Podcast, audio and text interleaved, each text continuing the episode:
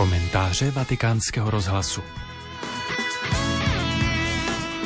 Poslechněte si komentář jezuity Pavla Banďoucha, který autor nazval Chléb náš vezdejší.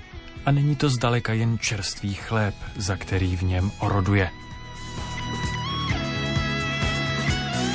Milí posluchači, vítám vás u poslechu komentáře, který vás asi nejlépe osloví za předpokladu, že k němu budete moci pojíst krajíc z čerstvě upečeného bochníku. Dnešním tématem bude totiž chléb.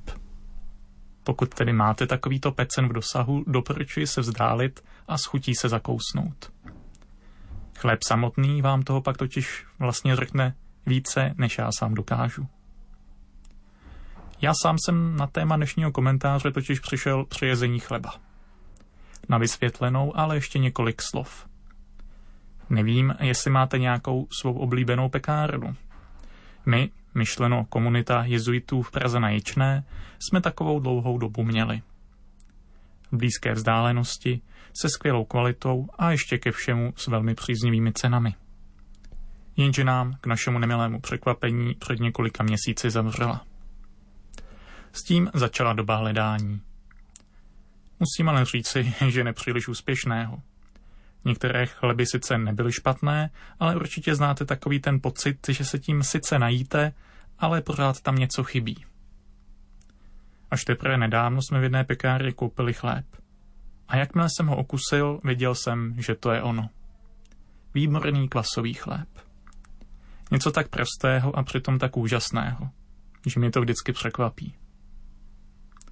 Tato, pokud bych použil slovníku ignaciánské spirituality, přirozená útěcha, lidově můžeme říct si skvělá chuť a dobrý pocit z ní vycházející, se brzy přel i do útěchy nadpřirozené.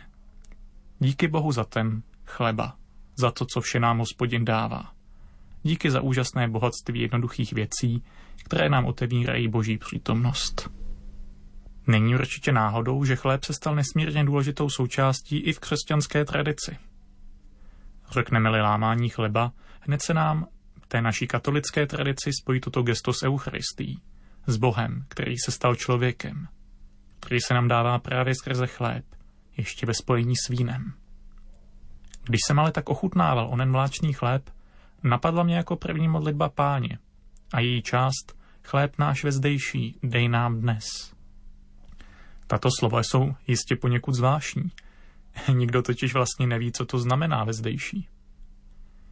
A je zajímavé, že na rozdíl od jiných podobných případů nám v tomto ohledu nepomůže ani řecký originál Evangelia. V slovu vezdejší tam odpovídá řecké epiusion. Ani v tomto případě ale nikdo neví, co to znamená. Doslova by to mohlo znamenat nadpodstatný, nebo třeba i dostatečný.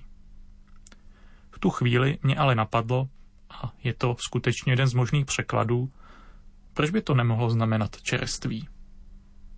Nejsem biblista ani klasický filolog, takže se o tento překlad nehodlám s nikým hádat.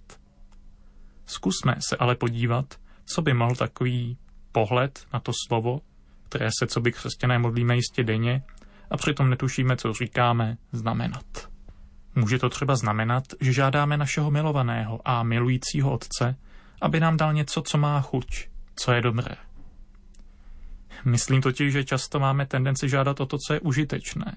A vůbec nás nenapadne, že by nám Bůh třeba chtěl dát i něco jednoduše proto, abychom si pochutnali. Abychom se měli dobře.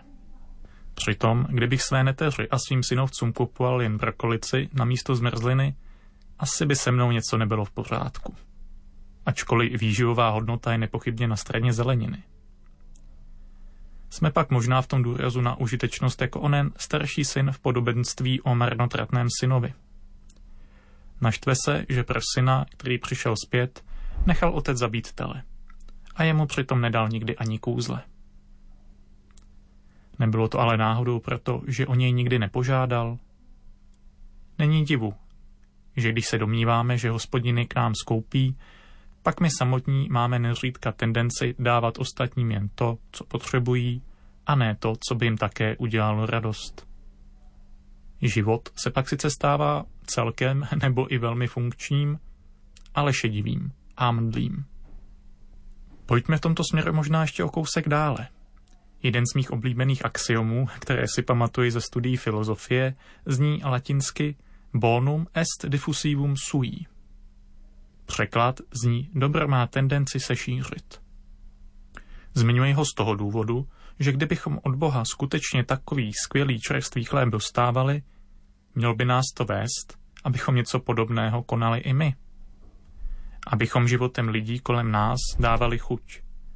Abychom pro ně byli občerstvením. Tím, co děláme, časem, který jim věnujeme, třeba i úsměvem, který může v ranní špičce v tramvaji skutečně zapůsobit snad ještě silněji než hořící krv na Mojžíše.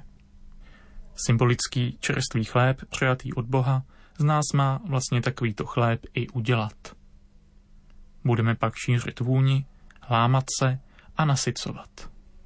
To je přece to, co dělal i sám Ježíš, když učil o kvasu Božího království, které prokvasí celé těsto. To je přece to, co dělal i sám Ježíš, když učil o kvasu Božího království, který prokvasí celé těsto. Víme, že možná trochu paradoxně není vždy snadné čerstvý chléb získat. Ne každý chléb je navíc skutečně chutný. Často se kvůli lenosti spokojíme s jakousi konzumní hmotou, která na nás často smutně čeká rozseknutá vedví a mumifikovaná v igelitovém sáčku na regálech našich blízkých obchodů. Lamentujeme přitom často na cenu, ale vlastně si tím, že kupujeme to nejlevnější, nevážíme ani sami sebe, ani těch, kteří se snaží péct poctivě. Nadspeme se něčím, co je vlastně ničím. A sami k sobě se chováme jako k pouhému přijímači hmoty. Analogie v duchovním životě nás jistě napadnou snadno. Stejně jako x důvodů, proč se spokojíme s málem. Máme moc práce, nemáme čas a tak dále. Ale to je chyba. Onen čerstvý a kvalitní chléb se totiž peče časem, který trávíme s Bohem. Jistě, je jim i naše práce. Hospodin je přítomen vždy. Nicméně v ohni Ducha Svatého budeme nejlépe opečeni, když si dovolíme dát Bohu nějaký čas v modlitbě. Není třeba přitom ani na nic myslet. Vše v nás pracuje k tomuto cíli, když necháme prostor kvasu Božího království v nás. Jde o to jen být a nechat Bohu iniciativu. To je tak jednoduché, že je to pro nás právě proto často tak obtížné, protože jsme zvyklí dělat složité a komplikované věci. V tomto adventním období možná myslíme spíše na pečení cukroví než na chléb, který nás přitom věrně doprovází po celý rok. Byla by ale škoda nevzpomenout na jestičky, které jsou tak neodmyslitelně s časem Vánoc spojeny. Ježíšek je položený do chléva tam, odkud zvířata merou svůj pokrm. Dává se taky nám, podobně jako se nám dává v malé hosty při svatém přijímání. V tomto nekvašeném chlebu možná chuťově onu čerstvost právě dvakrát nezakoušíme. Věřím ale, že onen podivuhodný kvas je v něm přítomen a že všichni víme, že nás naplňuje tak, jak to nedokáže dokonce ani čerstvý vochník kváskového chleba. Přeji nám všem, aby tato známá a přitom vždy tak nějak nová chuť ochutila i všechno to, co konáme, myslíme a chceme. Kéž jsme pro tento svět tím, kvůli čemu se lidé mohou usmát a jít dál i ve chvílích, kdy se cítí nejvíce hladoví a prázdní. Pro vatikánský rozhlas Pavel Banďouch